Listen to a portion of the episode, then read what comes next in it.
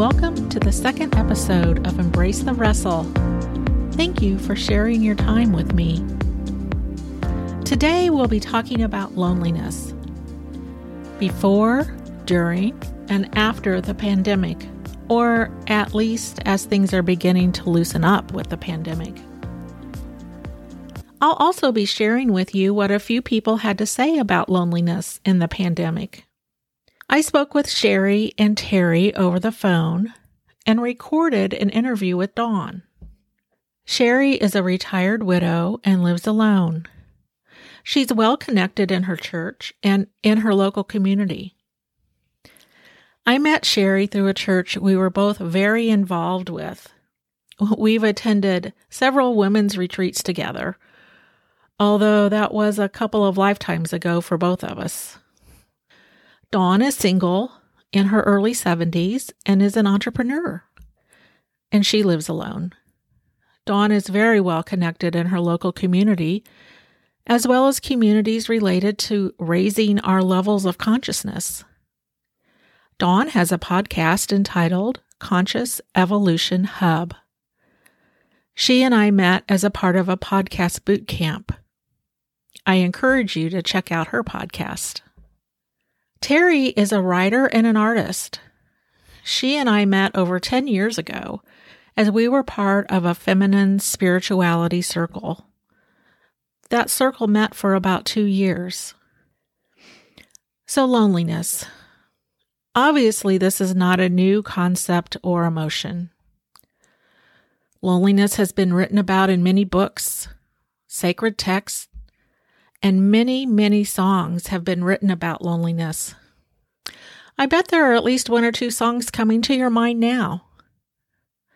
The first song that always comes to my mind when I think about loneliness is a song from Three Dog Night. Now I know I'm dating myself. I remember receiving their album, It Ain't Easy, as a birthday present in 1970 on my 13th birthday. 2 years before that, Three Dog Night released one of their many hit singles, One is the Loneliest Number.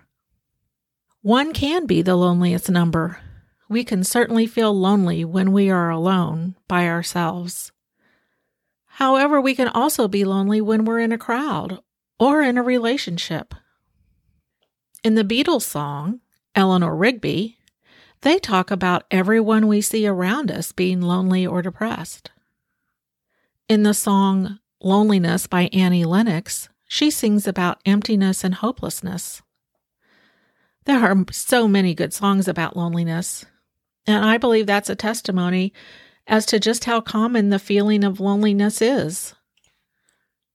Webster defines loneliness as sadness because one has no friends or company, being without companions. Wikipedia says, loneliness is an unpleasant emotional response to perceived isolation. It goes on to say that loneliness is an unwanted lack of connection and intimacy. Wikipedia separates loneliness from solitude, which I think is an important distinction. The difference here is that solitude is intentional. And for some people, solitude is a very natural and comfortable way to live, with no significant feelings of loneliness connected to it. So loneliness comes about when we aren't connected or don't perceive that we're connected with others, when we are separated or isolated from others. Loneliness can creep in when we feel different or that we don't fit in. Like trying to put that square peg into a round hole. I think it's important to think about perception here. I believe our perception of a situation that leads to feelings of loneliness can be inaccurate or wrong at times. Now, I know people say perception is reality, and yes, it is that person's reality. However, that does not guarantee that the perception is based in reality. Sometimes our feelings, thoughts, or ways of looking at a situation can be skewed or distorted. which can then lead us into perceiving situations in a way that isn't based in reality. I also agree with Wikipedia's statement that loneliness can be felt when surrounded by others. Have you ever felt alone in a crowd? Being in the midst of people and not sensing any sort of connection? Feeling different from everyone around you? Feeling as if you don't fit in? Again, like trying to put a square peg into a round hole. I doubt there is anyone who hasn't experienced this sort of loneliness at some point in their life. This sense of feeling lonely while around others can happen at school, work, church, families, relationships. I think the degree or intensity of loneliness that we experience in these situations depends on how connected we think we should be to the others around us. So, if I'm not too concerned about the connection I feel at work, but I do believe I should be close to my family, and that connection isn't there, the loneliness I experience from that would be deeper than if I didn't feel connected at work. I've had many clients over the years talk about feeling lonely in their marriages. At some point along the way, the connections that brought the two people together faded or disappeared completely, with at least one of the partners, if not both, feeling as if they were living with a stranger. Loneliness can come to us from so many different angles. We can feel lonely when we're alone, unintentionally, with a sense of isolation or seclusion, or when we're in groups or crowds of people. Just think of all the people who feel lonely in general. Then here comes the pandemic. Now there's a forced isolation or seclusion. Now, please don't interpret the term forced as any type of political opinion or statement. But imagine what that does to a sense of loneliness that was already there. It becomes intensified. In spite of being well connected in her church and community, Sherry described herself as being a lonely person since her husband had died. And unfortunately, Sherry's father died during the pandemic in October of 2020. Thankfully, she was able to be with him as he passed from this plane of existence to the next. Nevertheless, her loneliness was further intensified. And how about people who weren't lonely to begin with? They weren't immune to the sense of loneliness, but suddenly they're experiencing isolation and seclusion. Their means of connecting to others has been cut off. Listen what Dawn has to say about this. Would you consider yourself to be a lonely person in general prior to the pandemic? Actually, I wouldn't. I do consider myself an introvert, and so I live alone, and I work alone, and that, I never really felt lonely that much because I traveled and I did things and I went out and met people. I often thought during the pandemic, oh my God, this must be so hard for extroverts because, I'm okay with this and I'm okay spending time alone. But even for me, the pandemic got like a level of, I got lonely. I did get lonely during the pandemic. I do think it's fair to say that anyone who was experiencing loneliness during the pandemic, whether the loneliness was an old friend or a new visitor, it stayed longer and likely existed at a deeper intensity. There were so many uncertainties with the pandemic. We didn't know how long it would last. We had no way of knowing how long we would need to isolate, to shelter in place, to social distance. Having to deal with the unknown can certainly bring about stress and anxiety. with all of the people who contracted the virus and the many who died, it's no wonder people felt a sense of sadness, grief, and depression, especially if you lost loved ones to the virus. And for some, the loneliness, anxiety, and depression embodied feelings of emptiness and loneliness. This is how Dawn described the loneliness she felt. Yeah, it's actually like I feel it in my chest, and my heart aches a little. It's like lonely, like, you know, they say lonely hearts. Yeah, it felt like my heart was lonely. So, what do we do with the feeling of loneliness when it drops down on us? How do we sit with loneliness? With any type of emotion that we experience, I think it's important to sit with the emotion. Now, I don't mean we pull up a moving van and begin to live there, but I do believe we need to allow ourselves to really experience it, to feel it down in our bones, and yes, embrace it. We need to be familiar with it, become acquainted with whatever the emotion or feeling is that we don't like, that feels uncomfortable. We need to remind ourselves that embracing the emotion is not going to kill us, although it may feel like it at the time. If we don't embrace what we're struggling with, the alternative is to skip around it, ignore it, pretend it isn't there. But what does that really accomplish? The avoidance or denial may give us a sense of relief in the moment, but will this sense of relief last? No. Whatever it is we're ignoring will find us and come poking at our minds and hearts over and over until we do acknowledge it and deal with it, until we wrestle with it. As I've said before, wrestling is not fun. It's not pretty. It can be frustrating, exhausting, maddening. So why should we put ourselves through all of that misery? Because if we don't, we will forever be dealing with the emotion, feeling, issue, whatever. We will forever be in and out of misery with regard to that emotion or feeling. We have to acknowledge it, embrace it, wrestle with it, look at every angle of the loneliness. Look at reality. Look at what part we have played. Look at what we can change, what we can't change.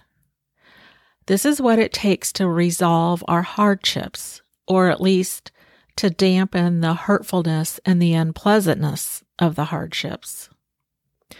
Our society is so focused on instant gratification, feeling good all of the time.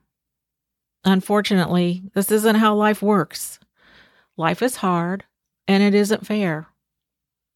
Living life can certainly cause us pain, sadness, anxiety, misery. You add the unwelcomed descriptor. In my opinion, the challenges life brings to us are to teach us. Oh, but wouldn't it be great if we could learn when things are good and life is smooth? Unfortunately, that's not the way it works.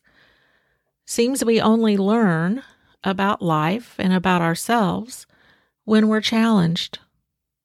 While embracing can bring about acknowledgement, the wrestling brings about a sense of understanding and acceptance. Sometimes what we've gained with the embracing can bring about that understanding, and then we're able to accept. Other times we need to dig a little deeper to gain that understanding that's going to enable us to accept what's going on.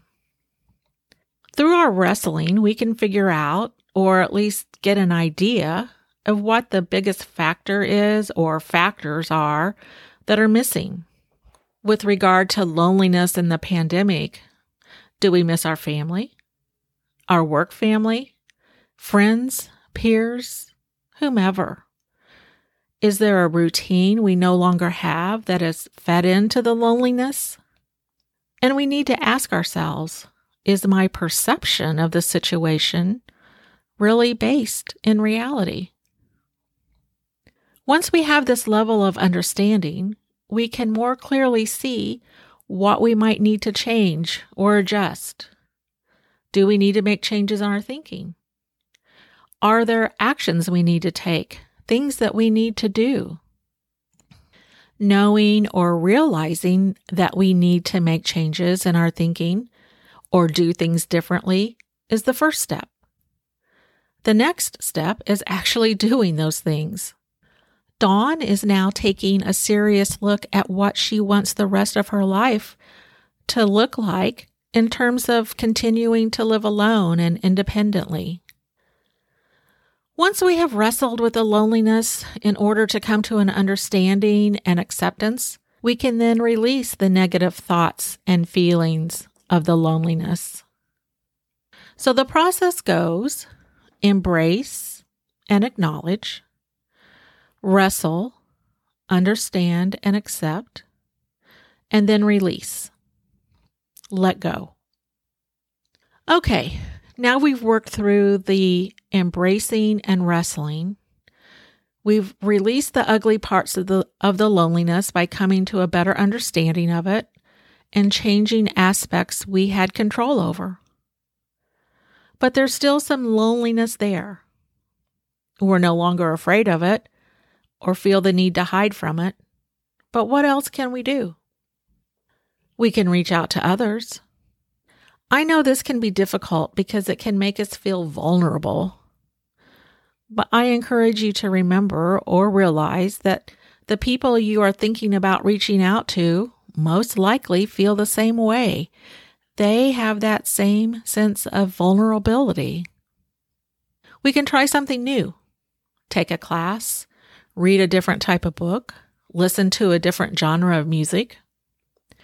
Dawn took a virtual vegan cooking class, which not only taught her something new, but gave her a way to connect with others during the pandemic. I think it's always beneficial to journal and pray. Prayer is what Sherry described as her primary means of coping. Terry found it important to keep structure in her life, to continue to live her life pretty much as if she was still working, although she had lost her job. What can we learn from such challenges as the pandemic and loneliness? Dawn learned about holding more compassion for others and the importance of treating herself with love. Terry gained clarity that writing really is her passion. Sherry learned she needs more in her life and that she needs to get out of the house more often. I especially appreciate what Sherry said about being conscious. She said, you can let yourself get into a slump as the loneliness comes and goes. But when you are conscious of it, when you're aware of it, you know what you need to do for yourself. Is it possible to prevent loneliness? I don't really think so. But with what we've talked about today, I think we can minimize it. As we embrace it and wrestle with it, we can take the scary, overwhelming, or intimidating parts away. Well, I hope this has made sense and maybe helped someone. I want to thank my guests again for their willingness to share part of themselves and to be part of this podcast. Please check out Dawn Ray's podcast, Conscious Evolution Hub. It comes out every other Tuesday, and I'm always eager to listen to it early on those Tuesday mornings. It helps me to think out of the box, and it always makes me smile from the inside out. Again, I ask that you like and subscribe or follow this podcast. A little housekeeping here. I know I said I would publish this podcast the first and third Thursdays of the month. However, I found that this schedule is a little overwhelming for me. So I've decided for now to publish the podcast once a month, the third Thursday of each month. This way, I can practice what I preach and do the things necessary to take care of myself. One more thing. If you or someone you know is in a tough spot, struggling with life, thinking about self-harm or suicide, please reach out to your local community mental health center or call the National Suicide Prevention Lifeline. Their number is 1-800-273-8255.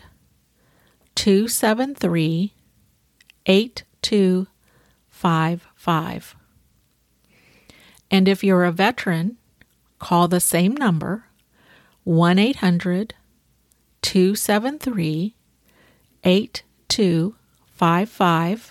and press 1. Until next time, keep embracing and wrestling.